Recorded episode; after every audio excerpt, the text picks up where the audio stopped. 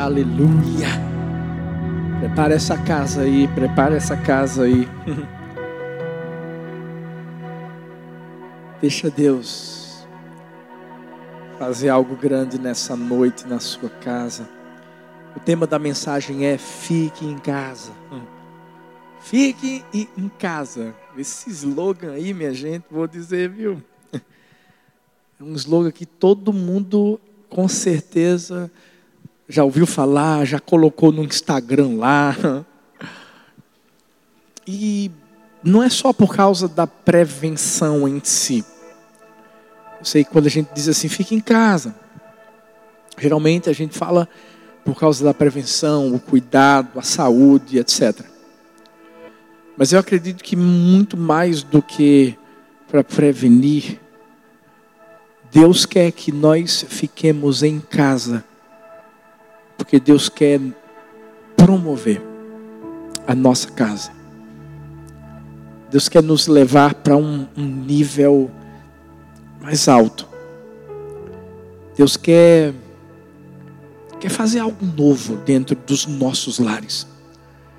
Talvez você diga assim, pastor, mas eu não aguento mais ficar em casa. Eu acho graça porque Helena, a minha mais novinha, tem um ano e pouco. Ela não pode ver eu me arrumando, gente. Porque ela se desespera. Ela já começa a gritar, querer que eu a pegue, ou então já vai indo em direção à porta. Sabe por quê? Porque ela quer sair, ela quer. Quando a gente ainda não estava nesse, nesse lockdown, né? Ainda botava as meninas dentro do carro e dava uma volta com elas dentro do carro só para elas poderem simplesmente ficarem mais tranquilas. Mas é importante nós entendermos que o que nós estamos vivendo hoje está debaixo de um propósito. Deixa eu te falar uma coisa. Para muitos, ficar em casa é um problema. Mas a verdade é que é um propósito. Por isso, não veja problema naquilo que tem um propósito. Você já parou para pensar no privilégio que nós estamos tendo nos dias de hoje de estarmos em casa? Eu acho que de alguma forma a gente está tá descontando todo o tempo que não tivemos lá atrás por causa de trabalho, por causa de afazeres. Hoje mesmo eu falava com um filhão meu, um pastor da equipe. Ele tem uma filhinha também, e eu disse: e aí, filho, como é que você está lá com tua filhota? Ele disse: Poxa, pastor, é muito bom. Esse tempo que eu estou tendo com ela, vendo-a crescer. E eu disse para ele: Olha, vou te dizer, eu tô, eu tô amando ficar em casa para estar com minha família e de uma forma especial com minha filha mais nova. Até porque a gente estava num tempo, tanto eu como Talita, tendo que pregar fora, muita coisa na igreja do amor e algumas vezes a gente teve que deixar né, Helena com a avó, mas é tão é tão diferente, sabe? Esse tempo que a gente está vivendo, a forma como como a gente tá tá juntinho é especial. Posso te falar uma coisa? Não olha para algo que na verdade não é problema.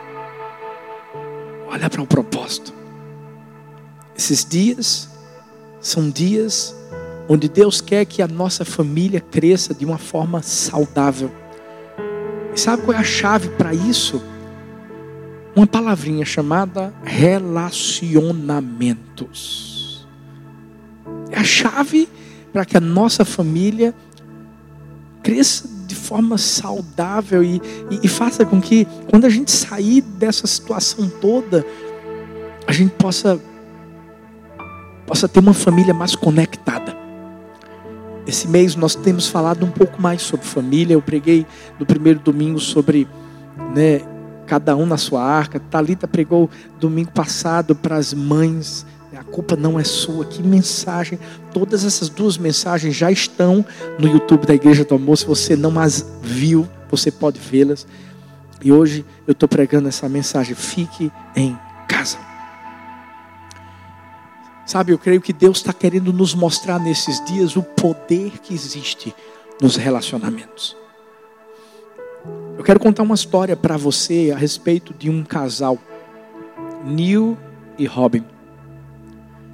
Eles, eles não tinham muito tempo de casados, mas a base do lar deles era tão forte e sólida.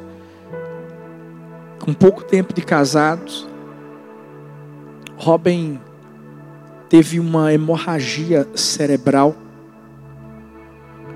Ficou entre a vida e a morte. Certa vez Neil estava no hospital e ouviu um médico falando com outro bem baixinho, dizendo: Olha, essa mulher vai ter que se submeter a uma cirurgia, mas eu acredito que, olha, vai ser difícil ela sobreviver.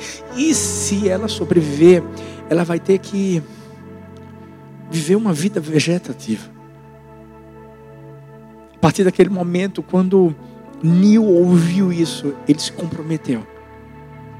Independente do que iria acontecer, amar sua esposa, estar sempre ao lado dela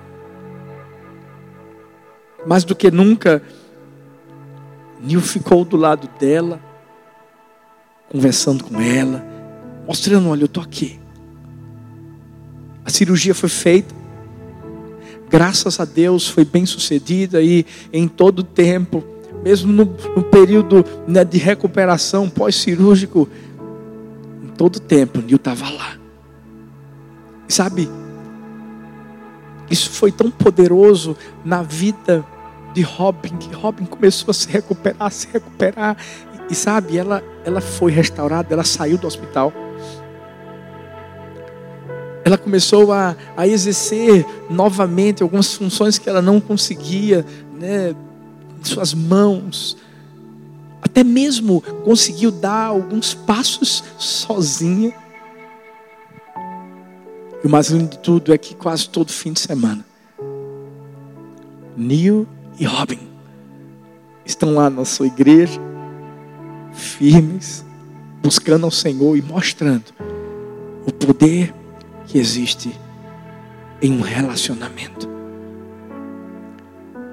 Que, é que Deus quer fazer comigo e com você nesses dias? É justamente isso.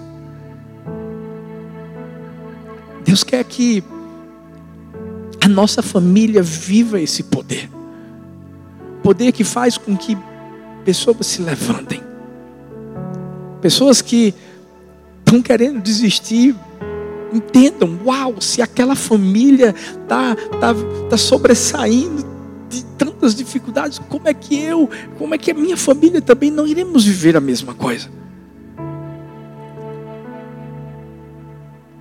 Família é é realmente o maior patrimônio que Deus nos deu na terra. Eu sei que às vezes a gente tem algumas, alguns conflitos, briguinhas, mas a verdade família é a única que fica lá com você quando tudo parece que chegou ao fim. Você se lembra do filho pródigo? Os amigos que na hora da farra, na hora do dinheiro, estavam lá, e aí, amigão, batia no peito, tudo bom? Na hora que tudo aquilo acabou, o que restou foi a família, foi o pai. Engraçado porque, diante de todas as dificuldades que a gente vive em família, no fim, o sobrenome e o sangue nunca são mudados. Por mais que até você diga assim, ah, pastor, mas é, é o senhor não está entendendo. Eu fui adotado, meus pais me deixaram, mas ei, mesmo nessa família onde você está hoje, você está sendo cuidado, você está sendo cuidada. Eu vi, estou lendo um livro, acabei de ler um livro, e, e nesse livro uma pessoa que tinha sido adotada tinha vivido alguns conflitos e queria conhecer seus pais né, é, é, é, originais e de repente, ela começou a entender o cuidado que seus pais adotivos estavam tendo com, com ela. E ela escreveu uma carta para eles dizendo assim: Eu posso não ter nascido dessa família, mas eu nasci nessa família. Ou seja, não deixa de ser família. Thomas Jefferson foi o terceiro presidente dos Estados Unidos. Ele fez tantas coisas grandes, foi um dos principais autores da Declaração da Independência. E olha, ele, ele deve ter vivido tantos momentos grandes, maravilhosos na sua liderança, na sua vida. Mas sabe o que, é que ele disse? Os momentos mais felizes da minha vida foram aqueles poucos que pude passar em minha casa com a minha família. A gente pode ganhar o mundo, a gente pode ter riquezas, a gente pode alcançar sonhos enormes que estão dentro do nosso coração, mas se a gente não viver bem em casa, a gente não tem nada. Hoje eu quero compartilhar três conselhos para ficar em casa. Mas ficar em casa de forma saudável. Sabe, para você curtir esse privilégio que Deus está te dando de você ficar na sua casa durante esses dias, mas você ter aquele prazer, sabe? Eu, eu não sei você, mas eu tenho, eu tenho dormido cada noite. Cada noite que eu coloco minha cabeça no travesseiro. Uau! há um senso, um sentimento de gratidão tão grande no meu coração. Quando eu penso na minha esposa, quando eu penso nas minhas filhas. Sabe, é isso que Deus quer. Deus quer que a gente tenha prazer em ficar em casa. E para isso acontecer, primeiro, fique em casa com parceria. Isso mesmo. Fique em casa com parceria. Romanos 15, a partir do versículo 5, diz assim: o, o o Deus que concede perseverança e ânimo dê a vocês um espírito de unidade. Presta atenção nessa expressão: espírito de unidade. Segundo Cristo Jesus, para que com um só coração e uma só voz vocês glorifiquem ao Deus e Pai de nosso Senhor Jesus Cristo. Esse texto aqui fala sobre unidade, fala sobre viver em unidade. E quando eu falo de viver em unidade, eu não estou dizendo que você, com as pessoas da sua casa, vão, vão ter os mesmos gostos, vão estar juntos 24 horas. Não! Mas o que eu falo é que é preciso haver o princípio da cooperação. Como assim, pastor? Hoje lá em casa, por exemplo, Laurinha foi lavar os pratos. Talita botou Sara para né, começar a, a, a, enxugar lá o, o chão, para arrumar a casa. Eu fui colocar a Helena para dormir.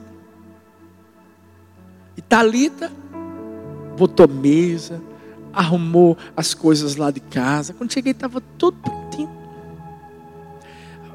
É simples. Talvez você diga assim, pastor, que besteira é essa que você está falando? Que negócio mais simples. Mas é, sabe qual é o problema?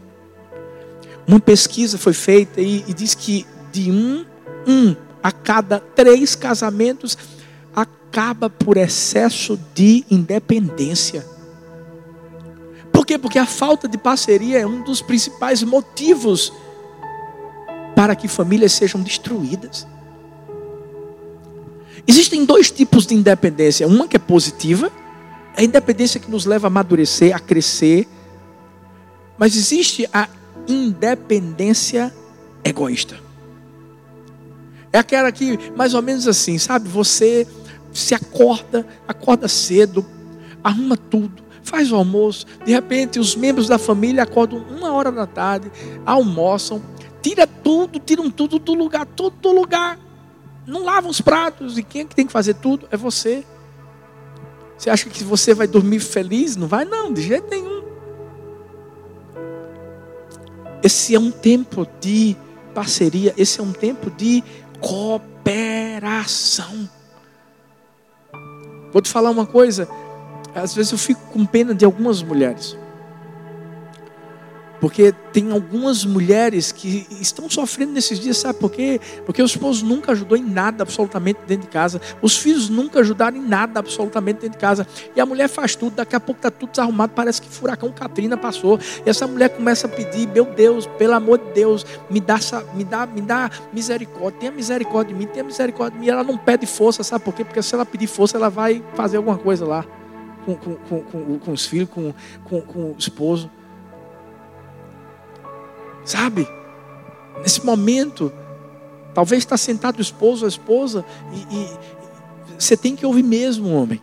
Você tem que ajudar sua esposa. O pior de tudo é que de noite você ainda chega, e aí, meu amor, eu amo você. Você acha que sua esposa vai querer alguma coisa com você, você sem ajudá-la? Coopere. Seja parceiro. Mateus 12, 25, aqui é Jesus ensinando. Jesus disse assim: todo reino dividido contra si mesmo é devastado, e toda cidade ou casa dividida contra si mesma não subsistirá. É Jesus ensinando, gente, que não tem uma casa dividida, não tem como vencer nessa, nessas, não é só agora na pandemia, não, em qualquer outro momento. Só pode haver um tipo de divisão dentro da sua casa nesses dias, é a divisão de tarefas. Os filhos, os esposos, os pais.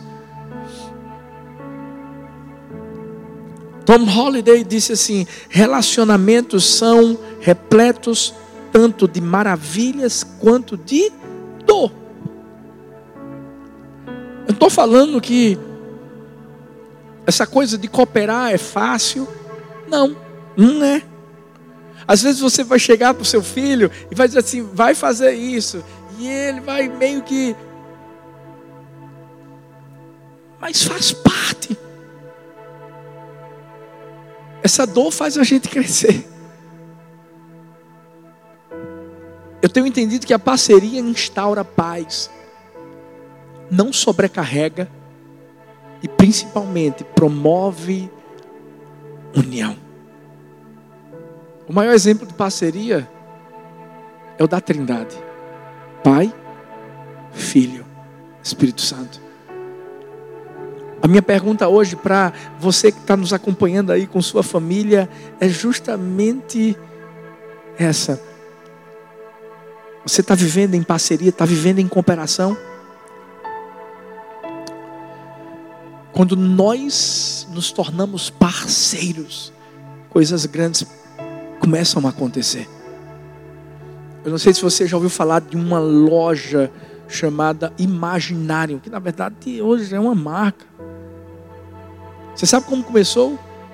Um arquiteta e um médico queriam passar mais tempo com suas filhas e começaram a fazer algumas coisas, presentes de Natal, em família. Os vizinhos começaram a ver que coisa mais linda é essa, quem foi que fez? Não fomos nós. Ah, não, eu quero. E começaram a encomendar, o negócio começou a crescer, crescer, crescer. E teve momento que né, eles precisaram fazer com que a coisa ficasse profissional. Mas tudo começou simplesmente com uma motivação: a família ficar junta. Hoje, imaginário tem um faturamento anual de 200 milhões de reais, muito mais do que isso. São 192 lojas, além de canais de e-commerce, 600 multimarcas. Você sabe o que, é que acontece? Quando existe parceria, todos são beneficiados. Não vai ficar um peso sobre um e, e, e o alívio sobre o outro. Então, como é que eu fico em casa, pastor, com parceria? Vou te dar três dicas. Antes de querer saber o que você vai ganhar, saiba o que você vai oferecer. Ofereça antes de ganhar. Não espera. Quando você vê alguma roupa jogada no chão, não espera alguém pegar. Vai e pega. Você vê os pratos que precisam ser lavados, simplesmente vai e lava, não pede para alguém lavar. Segundo, antes de pensar em você, pense nos outros. Terceiro, antes de fazer por você, faça pelos outros. Parceria é nada mais, nada menos do que o resultado da soma do amor, da compreensão e do altruísmo. Sua casa vai ser muito mais alegre. Sua casa vai ser muito mais feliz. Sabe, quando a gente pediu hoje para as meninas darem uma focinha lá para ajeitarem as coisas, elas não foram reclamando, elas podiam até ir reclamando, mas elas foram ensinadas a, a, a ajudar. Mas elas foram alegres. Fique em casa, mas fique com parceria. Talvez você está perguntando assim: ah, por que minha esposa está tão chateada? Por que meu esposo está assim? Por que meus filhos estão fora de. Ei, faz com que todo mundo coopere. Você vai viver momentos mais felizes. É simples, muito simples. É só botar em prática. Segundo conselho, fique em casa com humildade. Filipenses 2,3 diz assim: Nada façam por ambição egoísta ou por vaidade, mas humildemente considerem os outros superiores a vocês mesmos. É uma lição simples, mas que muitos deixam de lado, principalmente no que diz respeito à casa, dentro de casa. Considerar os outros maiores que nós mesmos. E sabe por que se torna um pouco difícil? Porque nós fomos ensinados pela sociedade que nós temos que ser sempre os melhores. Nós fomos ensinados a não divide o seu lanche. Você tem que ser o primeiro lugar em sala. Ou seja, seja sempre o maior. Quando nós vemos Jesus trazendo direções para a nossa vida e mais do que nunca vivendo essas direções, nós encontramos, por exemplo, Jesus como Filho de Deus, como Messias, como Salvador, ensinando: quer ser o primeiro, seja o último, quer ser o maior, seja o menor. Em todo tempo, Jesus nos ensinou que a gente precisava ser humilde. Ele não ficou sentado no seu trono, ele desceu à terra para mostrar quem ele era. Ele lavou os pés dos seus discípulos. Você sabe qual é o oposto de humildade? Soberba. O engraçado é que tem gente que é humilde do lado de fora, mas é soberbo dentro da sua casa. E a gente não pode ter bons relacionamentos dentro de casa se nós não tivermos humildade. Por quê? Porque a humildade é a chave que abre a porta dos relacionamentos saudáveis. Mas às vezes parece que existe uma competição dentro de casa. Quem é o filho mais inteligente? Ah, não, peraí, a esposa acha que ela é que é melhor do que o esposo. Tem gente que parece que está competindo pentátulo. Sabe aquela competição? Né? São cinco coisas que você faz ao mesmo tempo para ver quem vai vencer. Dentro de casa, às vezes está mais ou menos assim a prova de resistência de quem vai pedir perdão primeiro. Não, eu vou ficar na minha, não vou pedir perdão não, porque não fui eu que errei, foi ele que errou. Às vezes, é corrida para provar quem teve razão, ou o arremesso de grosserias, o lançamento de palavras negativas. Seja humilde. Seja humilde. Faz feito Jesus. Se coloca. Sabe, diante do seu do seu cônjuge, se você errou, reconhece. Talvez você está aí, ó, brigado com o cônjuge. Está um dormindo num lugar, está outro dormindo no outro lugar. Talvez é um filho que não está falando com o pai. Apenas peça perdão. Tenha humildade. Eu ouvi dizer certa vez para quem não tem humildade, o mundo é um palco, todas as pessoas são admiradoras e ele é o centro do espetáculo. Você tem que entender que você não é o protagonista do seu lar, o protagonista é Jesus. Sua família é apenas aqueles coadjuvantes. Tá, agora disse: quanto mais somos um, somos, quanto maiores somos em humildade, mais próximo estaremos da grandeza. Se há algo em que a gente tem que crescer é em humildade. Mas até, até nisso, ao, ao mesmo tempo, a gente tem, tem que ter cuidado, porque a gente tem que entender que quando a gente acha que é humilde, a gente perde a humildade. É por isso que é importante que ninguém diga assim, não, mas é porque eu sou humilde demais. Uma, uma pesquisa foi feita em um livro de um grande escritor norte-americano chamado Jim Collins. O livro foi Empresas Feitas para Vencer. Ele fala da, da, da, da, excelência de cada empresa, mas ele, ao mesmo tempo, fala das qualidades do, do líder principal dessa, dessas empresas. Esses líderes são máquinas, esses líderes são tão assim, sabe? Mas a principal qualidade que ele encontrou nos líderes foi justamente a humildade. Algumas entrevistas que haviam sido feitas com esses líderes foram assistidas por ele e eles, ele percebeu que durante as entrevistas, quando algumas perguntas eram feitas que queriam meio que levantar né, a figura desse líder, esse líder sempre falava assim: Espero não estar parecendo que quero me promover. E ele sempre mostrava que o mérito não era dele, era de todos. Uau! É assim que a gente precisa viver. Entender que dentro de casa a gente não pode permitir que haja um, uma batalha, uma guerra de egos. Sabe por quê? Porque cada um tem um valor. E a gente precisa afirmar e reafirmar o valor que cada um tem dentro da família.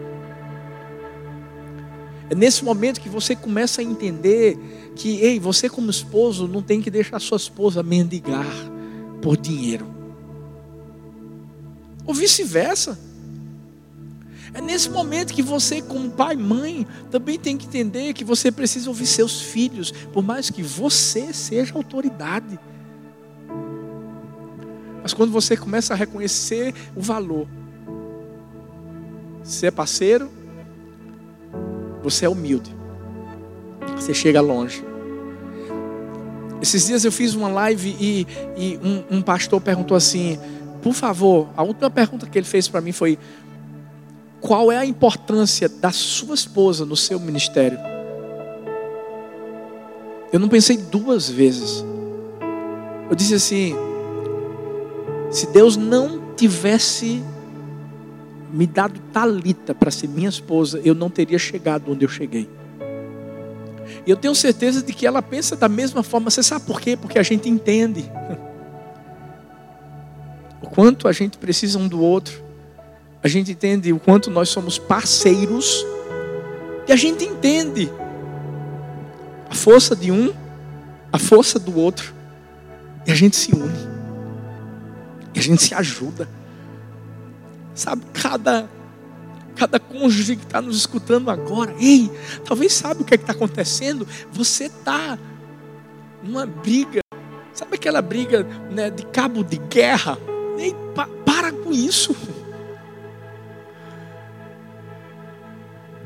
Talvez o esposo está puxando de um lado, a esposa está puxando do outro. Não, não, não. Vocês têm que estar do mesmo lado.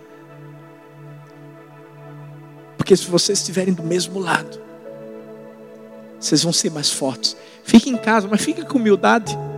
Vocês vão ver. Vocês vão vencer. E o último conselho que eu quero trazer nesse momento. Fique em casa com amor. Isso mesmo, fique em casa com amor.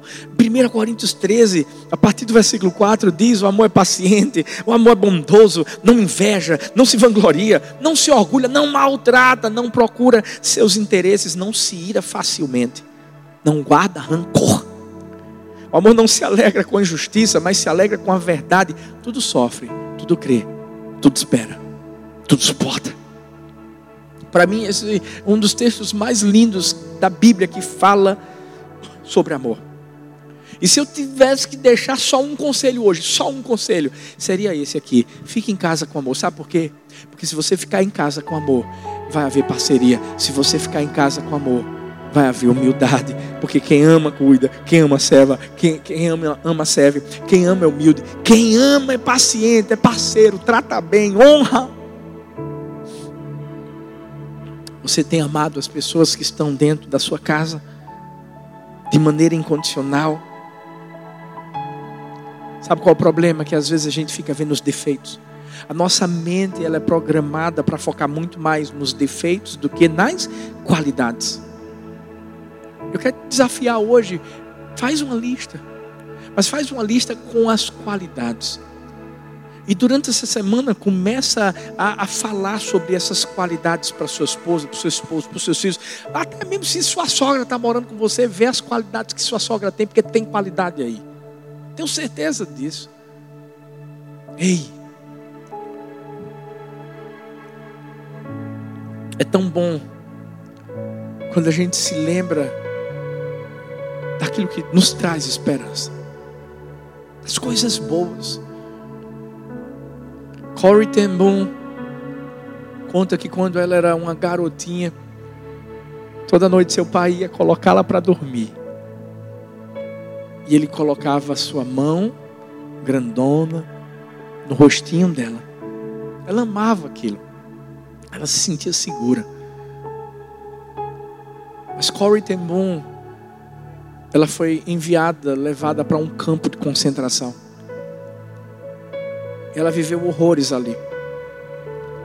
Mas você sabe, todas as noites, ele orava a Deus e dizia assim: Pai celestial, poderias colocar a tua mão em minha face? É como se ela sentisse a mão de Deus, que lá atrás foi simbolizada e representada pelas mãos do seu pai. Todas as noites orava dessa forma. O que é que a gente aprende com isso? Nós precisamos deixar marcas na vida da nossa família, de modo que isso reflita como o amor do próprio Pai. Existem pessoas que de alguma forma estão do nosso lado e elas precisam olhar para mim, elas precisam olhar para você, enxergar as nossas atitudes e verem um cuidado do próprio Deus nas suas vidas. Hoje, eu quero que a gente entenda que nós somos a materialização do cuidado de Deus na vida dos nossos familiares. É por isso que a gente tem que ficar em casa com amor. Colossenses 3,14 diz: acima de tudo, porém, revistam-se do amor, que é o elo perfeito. E o amor não é apenas manifesto nas grandes coisas, mas nas pequenas. Alguém disse: temos a oportunidade de amar as pessoas como o Senhor nos ama, não nas coisas grandes, mas nas pequenas coisas, com grande amor. Nossa família é um presente. Esse momento que nós estamos vivendo é um privilégio. Tudo que eu quero incentivar, tanto a mim como a você, nesse dia é: fique em casa. Seja parceiro dos seus familiares. Fique em casa em humildade e valorize cada um. Fique em casa com amor. Abraça teu filho. Bota para dormir. Brinca com ele. Se seu filho já for um, um homão, uma mulher, ei, mas conversa com ele. Talvez, sabe, você não sabe, mas teu filho ou tua filha está quase entrando numa depressão. E, e sabe por quê? Porque não tem ninguém para conversar com ela, não tem ninguém para conversar com ele, porque você nunca fez isso. Faz agora. Ama tua esposa. Ama teu esposo. Sejam parceiros. E eu posso te dizer uma coisa: quando tudo, quando tudo isso acabar, a nossa família vai sair muito melhor dessa. Essa noite eu quero orar por você, eu quero orar pela sua casa, eu quero abençoar a sua vida. Eu quero declarar em nome de Jesus que se havia algo que estava tentando destruir sua, sua casa, se havia briga, contenda, vai haver cooperação a partir de agora se de alguma maneira, sabe, você talvez estava como homem dizendo, eu sou o provedor da casa, sou eu que tenho dinheiro, você não trabalha, e para com isso, porque o seu dinheiro é dela, o dela é seu. A conta é dos dois, tem que ser dos dois. Vocês são uma carne. Seja humilde. Peça perdão, abra o coração, se quebranta. Vivam em amor. O amor é o elo perfeito. Deixa os defeitos de lado e viva as qualidades. E nada vai poder destruir o lar de vocês. Nada. Pai, eu oro por essa, essas famílias que estão representadas aqui. São, são milhares. E a minha oração, em nome de Jesus, o Senhor começou uma boa obra, o Senhor vai completá-la até o dia final, até o dia final, até o dia final. Eu te peço, Pai, derrama da paz derrama da, do amor, derrama a esperança do Senhor dentro de cada família, quebrando os corações que eu, eu declaro que perdão está sendo liberado para as famílias nessa hora. Eu declaro em nome do Senhor Jesus, Pai, um novo tempo sobre cada casa. Esse tempo que nós estamos em família, eu creio, vai ser um tempo de promoção, vai ser um tempo de crescimento, vai ser um tempo onde as pessoas vão poder olhar para a nossa casa e se inspirar nela, no nome de Jesus. Amém. Amém.